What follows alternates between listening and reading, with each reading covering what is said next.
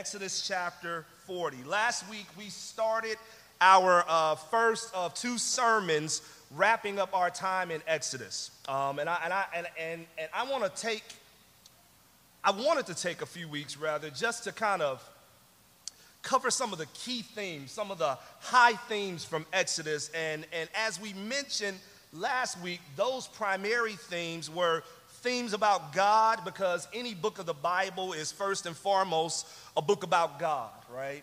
And so, and so last week we traced the threads through Exodus that shows us our God as a deliverer and our God as, as sovereign. All right. And this week, what we what we want to do is we want to turn our attention to two more themes that run through the text and and find shadows of these themes.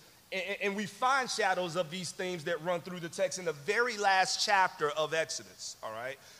All right. So look at Exodus chapter 40. We're going to look at verses 34 through 38. And it says this Then the cloud covered the tent of meeting and the glory of the Lord filled the tabernacle. And Moses was not able to enter the tent of meeting because the cloud settled on it, and the glory of the Lord filled the tabernacle. Throughout all their journeys, whenever the cloud was taken up, taken up from over the tabernacle, the people of Israel would set out. But if the cloud was not taken up, then they did not set out till the day that it was taken up. For the cloud of the Lord was on the tabernacle by day, and fire was in it by night. And in the sight of all the house of Israel, throughout all their journeys. May the Lord add a blessing to the readers, hearers, and doers of his holy and infallible word. Um, it is only fitting for me that the last word we get from Exodus is about the glory of the Lord, covering the tent of meeting and filling the tabernacle.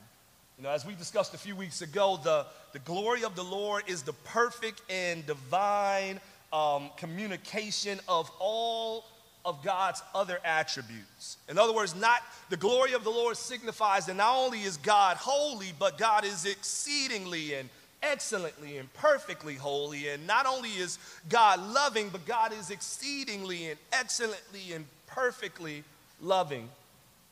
However, it is also fitting that this last word that we receive from Exodus, being, the, uh, being uh, focused and centered on the glory of the Lord, it's fitting that this is all that this is the last word because easily one of the most memorable moments in all of Exodus is a moment about God's glory.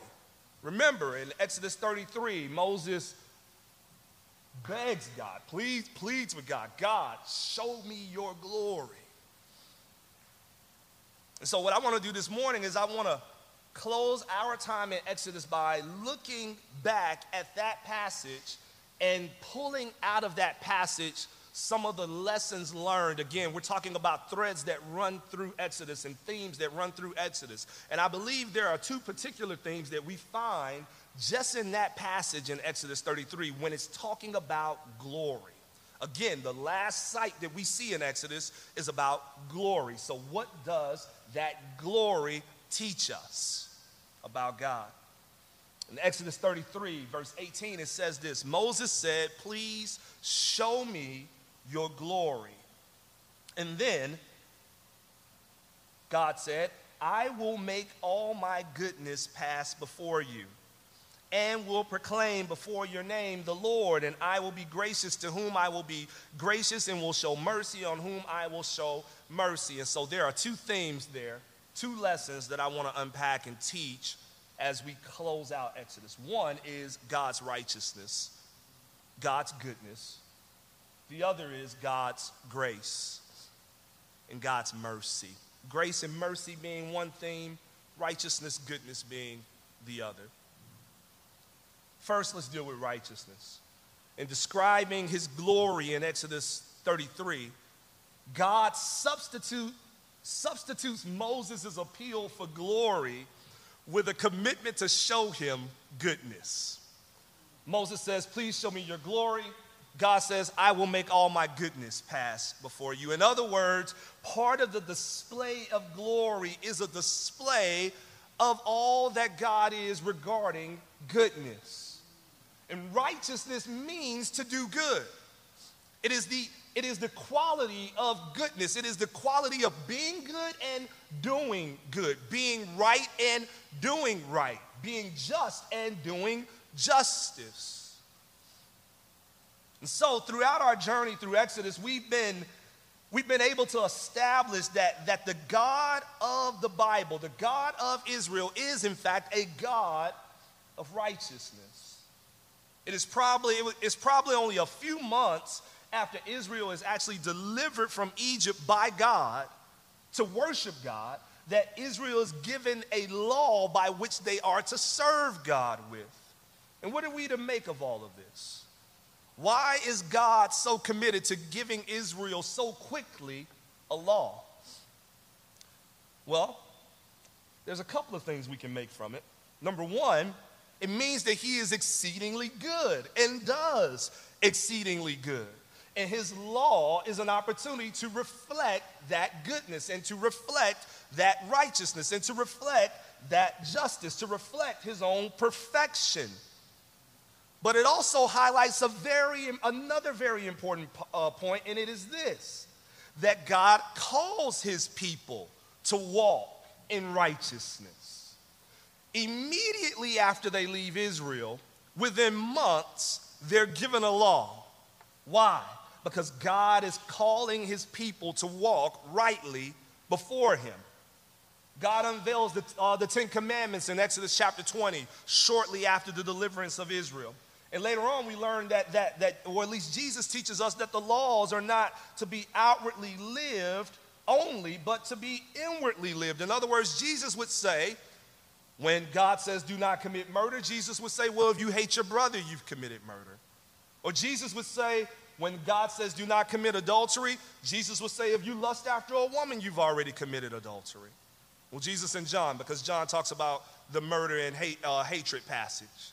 And so we, we learn that this law that God is giving us is not just simply a law that is externally practiced, but it is a law that is internally realized and lived out. But Jesus would also teach us later on about the commandments, that they can be summarized in two commandments love God with everything, and love your neighbor like you love you. Now, before we hear of any of these laws in Exodus 20, we get this opening statement that is critical to the whole Ten Commandments. And we've worked through this over the past couple of months. God says in the very beginning of Exodus 20, before he gives them all of the Ten Commandments, I am the Lord your God who brought you out of the land of Egypt, out of the house of slavery. And it's important for us to pay attention to that and understand where God's giving of the law begins. God's giving of the law begins with this understanding. His establishing of a righteous standard for all of us begins with this understanding. I reign sovereignly over everything, including you. I am the Lord your God. I delivered you out of the house of slavery. Therefore, now I'm calling you to a new standard of righteousness. I'm calling you to live like you've been freed by me. Does that make sense? God, in making a people his own, does not do so without calling that people to his righteousness. He does not make a people without calling those people to live according to his standards. In other words, God is not just simply removing Israel from Egypt. God's ultimate plan is to remove Egypt from Israel. Do you understand that? In other words, not just taking them out of a place, but taking the system and the way of doing things that they learned in that place out of them. In other words, foundational to his delivering of Israel from the bond of, bondage of Egypt was his giving Israel a new standard by which to live. In Deuteronomy, Israel is preparing, the, uh, preparing to cross the river Jordan and Moses is sharing his final messages with them. One of those messages we find actually in Deuteronomy chapter 10. In chapter 10 of Deuteronomy, verse 12, Moses says this And now, Israel, What does the Lord require of you?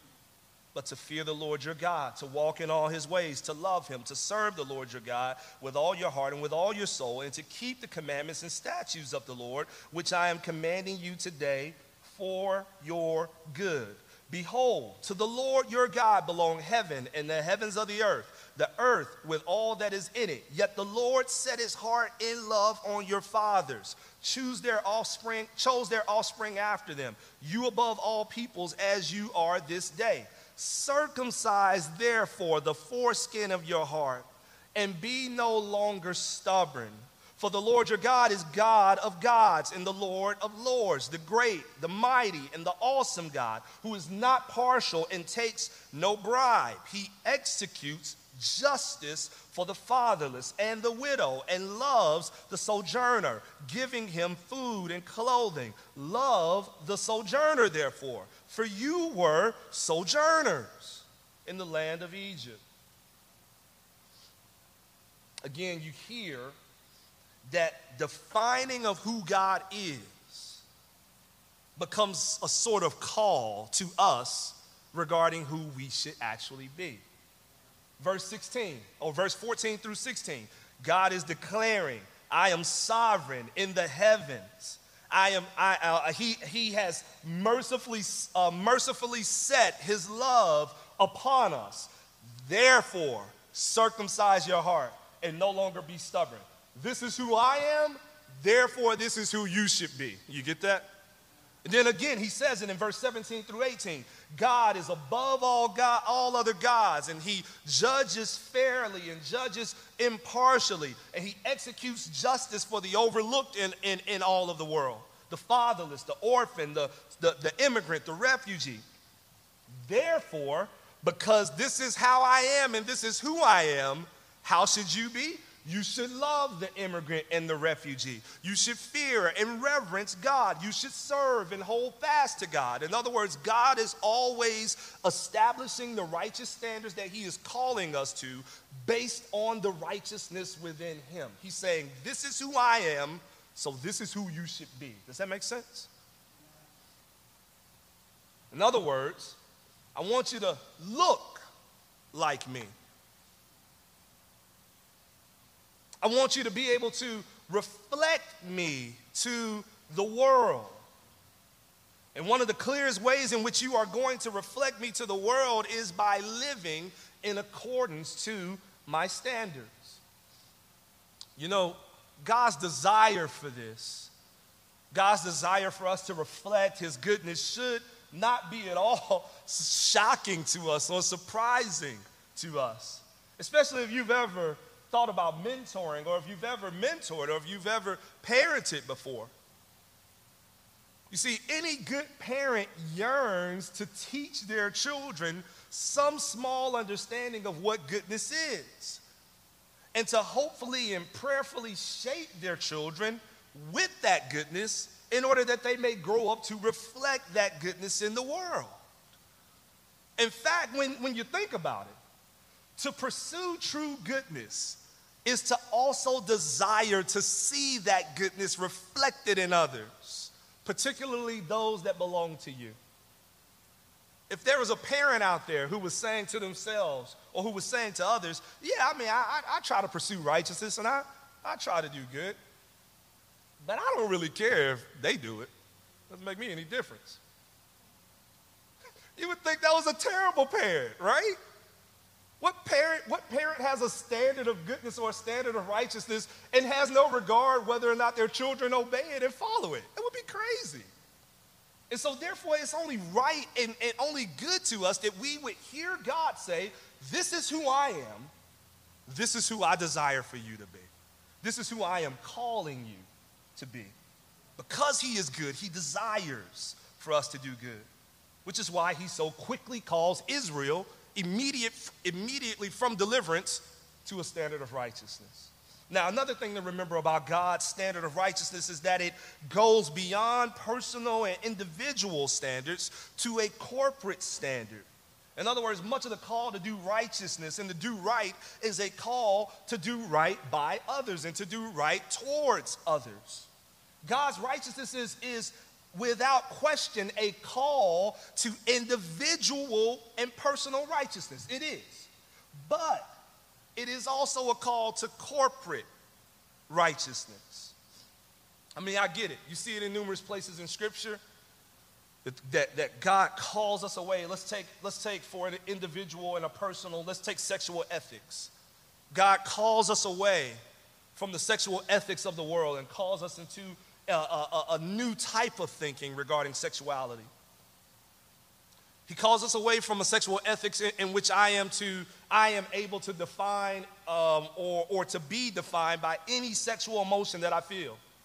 He calls us away from a sexual ethic that says that any emotion, sexual emotion that I feel is right and good. And we see whole sections of scripture dedicated to this. Deuteronomy chapter 22, Leviticus chapter 18. They, they call us to wrestle with any sexual desire that exists outside of the covenant between man and woman.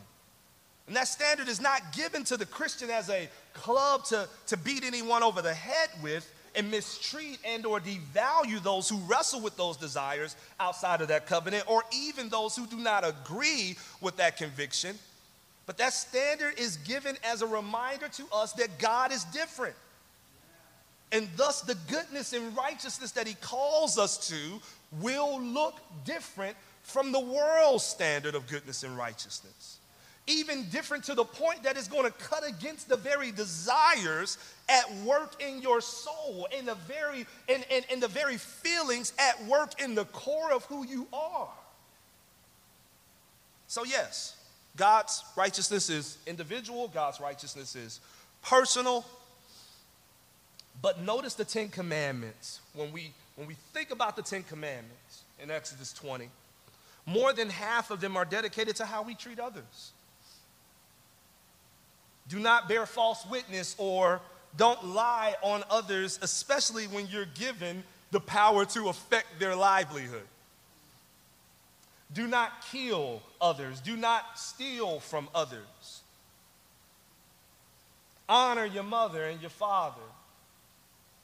These are commandments that are calling other people into your righteousness or your practice of righteousness. And also notice another thing that some of God's greatest judgments in Scripture against a nation come not just simply after a nation falls short of pursuing God's righteousness at an individual level. It comes not just simply after, you know, there's a bunch of guys that they're always drinking, drunk, drunk all the time, or sexual sin, or using ugly words, bad words.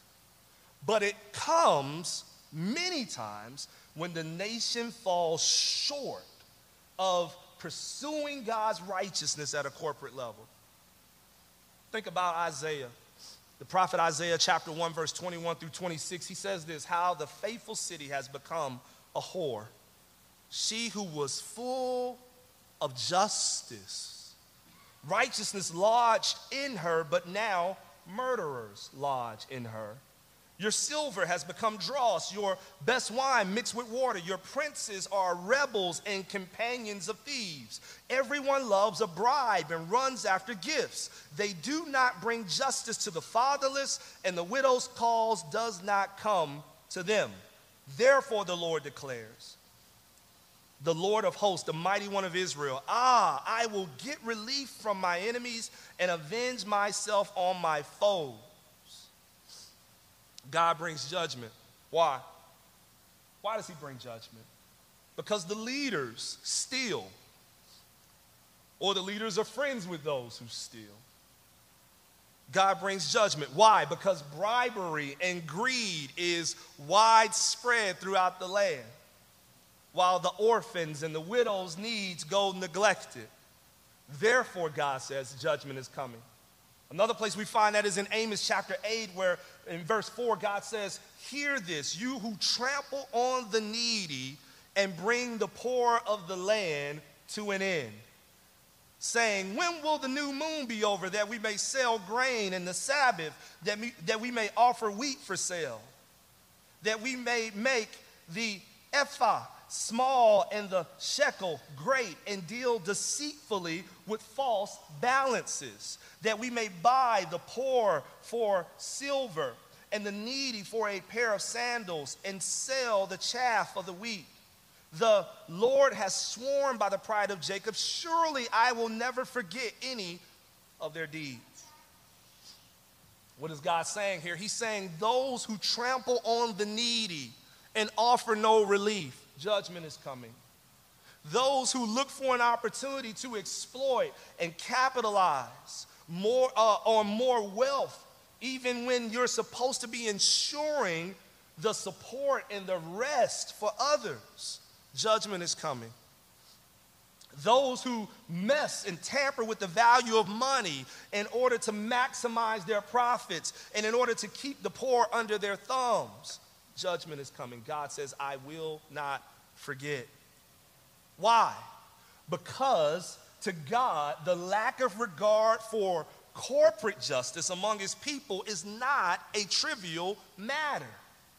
Rather, the absence of regard for justice for the least among the, the, least among his people and the least among us is seen as a lack of righteousness. Do you understand that? So it's not just personal, individual, but it is also how we treat one another, how we engage with those around us, in which, the, uh, is, in, in which righteousness is defined. This great call to righteousness is not only for the Old Testament believers, however, it's for the New Testament believers. Paul tells Timothy on multiple occasions to pursue righteousness. Timothy, as Paul's understudy in the gospel. He tells him in 1 Timothy chapter 6, verse 10 through 11. Listen to this. For the love of money is the root of all kinds of evil. It is through this craving that some have wandered away from the faith and pierced themselves with many pains. But as for you, O man of God, flee these things, pursue righteousness, godliness, faith, love, steadfastness gentleness. So he says, Hey, Timothy, the love of money can get you in trouble. The love of greed and exploitation and, and changing the values of the dollar. All the things that we saw in Amos are, are rooted and grounded in the love of money. And, and Paul says that love of money can get you in trouble. So, what do you do? Instead of pursuing that, pursue righteousness. In other words, what is Paul saying? That righteousness is not just at an individual level, but righteousness is corporate, how we impact others, what we do to others, how we treat others. Paul says again in 2 Timothy chapter 21, I'm, I'm sorry, chapter 2, verse 21. So flee youthful passions, I'm sorry, in verse 22, and pursue righteousness. Flee youthful passions, pursue righteousness. This is the call and the charge that we've been given as people of God to be people that pursue righteousness. Even Jesus himself says in Matthew chapter 5 verse 6, "Blessed are those who hunger and thirst for what? For they shall be satisfied." Jesus in Matthew chapter 5, the same chapter, verse 20, he says, For I tell you, unless your righteousness exceeds that of the scribes and the Pharisees, you will never enter the kingdom of heaven. Brothers and sisters, because God is good, we should pursue goodness. Because God is righteous, we should pursue righteousness. Because God is holy, we should pursue holiness. May it never be said that, that Jesus paid it all for me, and so I pursue none of these things because he paid it all. No, it's precisely because of who God is that I pursue these things. Does that make sense? Now, all of these are not popular concepts in our day and in our culture, but we have not been delivered for popularity. We have been delivered for worship. And part of our worship is to reflect our God and to reflect the righteousness in which he, he has called us to reflect. We belong to God, so we are called to reflect who He is in this world. But But, but, you and I know we will never do this perfectly. Our reflection, if somebody, if somebody is recording this message, they've gotten to this point, the 20, the 22 minute mark, and they're thinking to themselves, this dude is preaching false gospel. No, please, please continue to listen. We will not do this perfectly. Our reflection is infinitely foggy and wholly insufficient. We do not reflect God perfectly. Even, even, even we hear Isaiah tell us that, that our righteous deeds are like filthy rags. They are filthy even on our best days. They are filthy, or even our best deeds are filthy. Because our allegiance to God is always tinted with sin. We are never in this life perfectly aligned with our God. Does that make sense to you? Paul says this, he summarizes this dilemma in Romans chapter 3. He says, beginning at verse 10, none is righteous. None is righteous. Pursue righteousness? None of us are ever going to get it. None is righteous, no, not one. No one understands. No one seeks for God. Verse 12, all have turned aside. Together they have become worthless. Pursue goodness, Paul says in verse 12, no one does good. Not even one. Verse 13, their throat is an open grave. They use their tongues to deceive. The venom of asp is under their lips. Their mouth is full of curses and bitterness. Their feet are swift to shed blood. In their paths are ruin and misery, and the way of peace they have not known. There is no fear of God before their eyes. Pursue righteousness, but there's none that are right, none that are righteous. Pursue goodness, but there is no one that does good. So, Paul, what are we to do? That's my second and final point for the last 10 minutes. We turn to God's mercy. We turn to God's mercy. Remember, back, at the, back to our passage in Exodus chapter 33, God said, Moses said, Show me your glory. 33 and 19, or 33 and 18.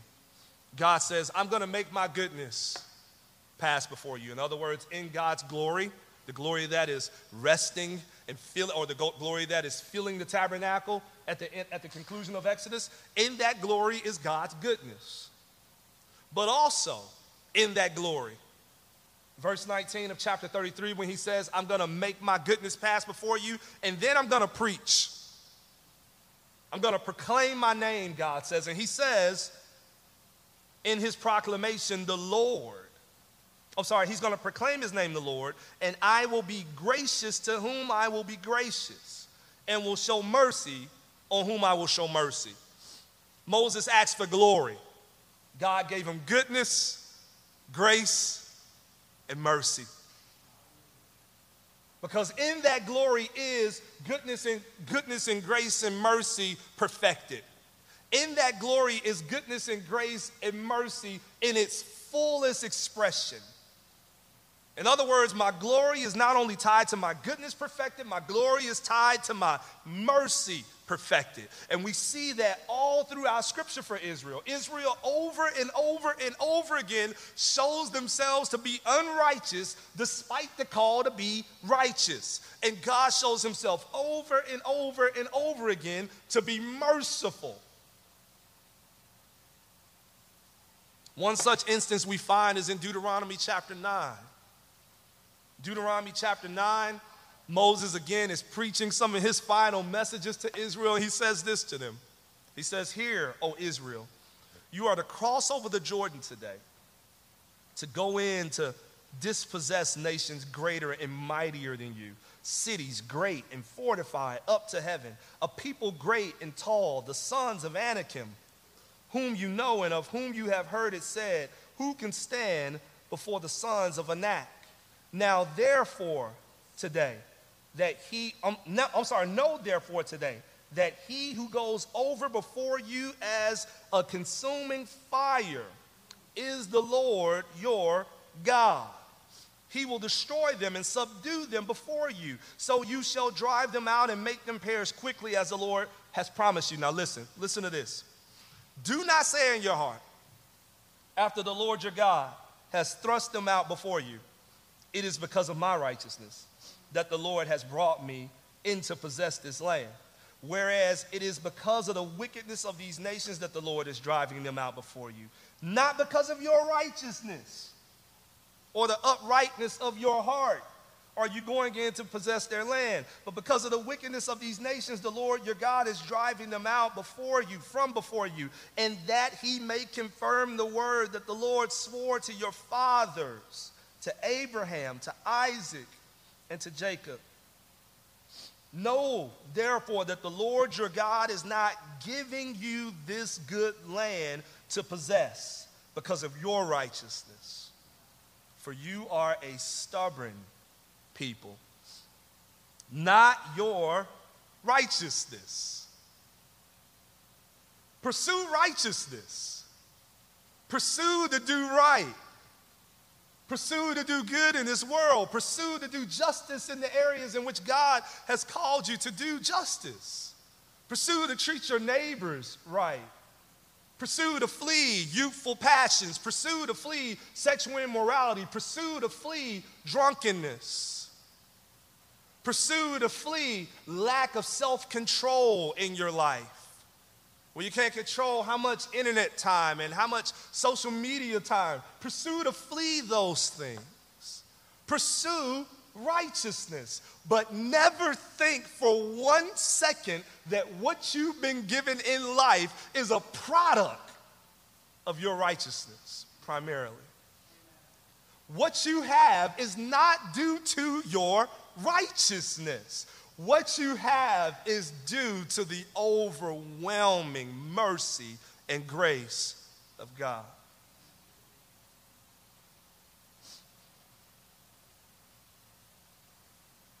Pursue it. Pursue to love your spouse as Christ loves the church. Pursue it. Pursue to humbly listen and, hum, and humbly hear the voice of your husband when he speaks and when he seeks to try to lead lovingly and gently in your home. Pursue that. But never think that what you've been given is a result of your righteousness. What you've been given is a result of God's. There's an old song by the Mississippi Mass Choir.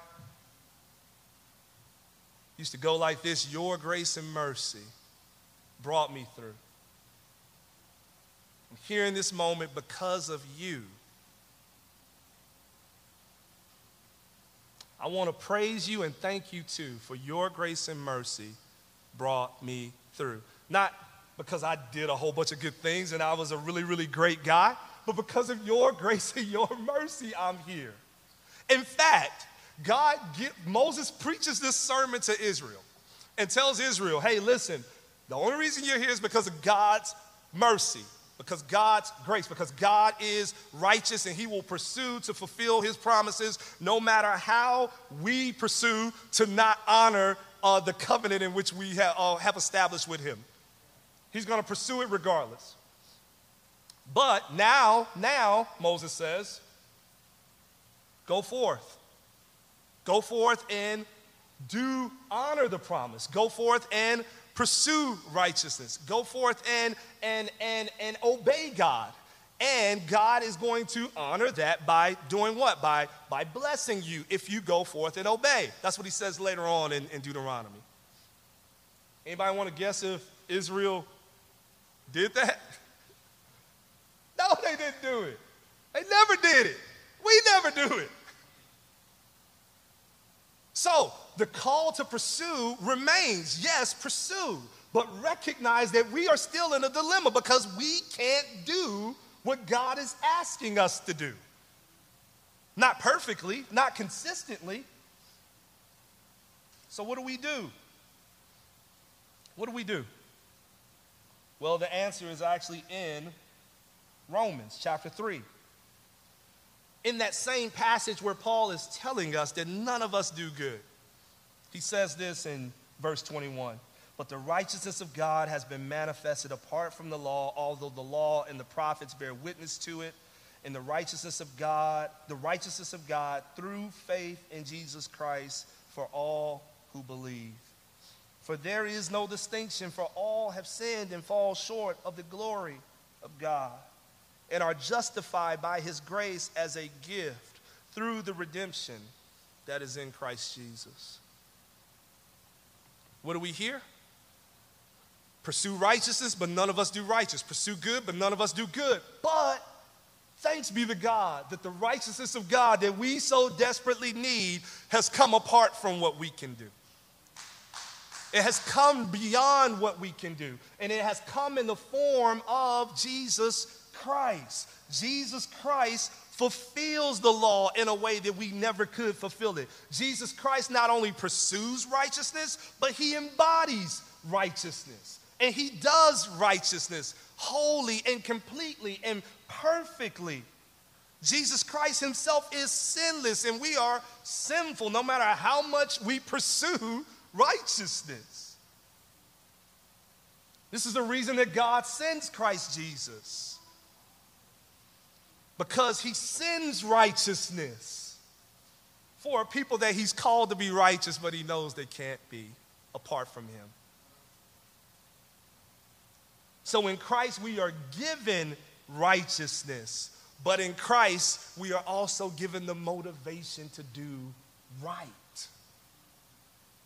So we don't cease to do right just because we can attain righteousness. We pursue righteousness because of the one, because of the, because of the one's righteousness that we are standing in. Does that make sense? And so, saints of God, yes, our God is righteous, but our God is exceedingly merciful. And out of that abundance of mercy, He has given us righteousness in the form of His Son. And so He calls you to righteousness but he also calls you to realize that it is not that righteousness that gets you entry into the kingdom of God, but it is the righteousness of Christ. Therefore, lean and rest in that righteousness that you have attained by faith. Don't turn to your own righteousness for salvation. Turn to the righteousness of God through Christ Jesus for your salvation. And let that righteousness motivate you and drive you to do right in this world. Let's pray.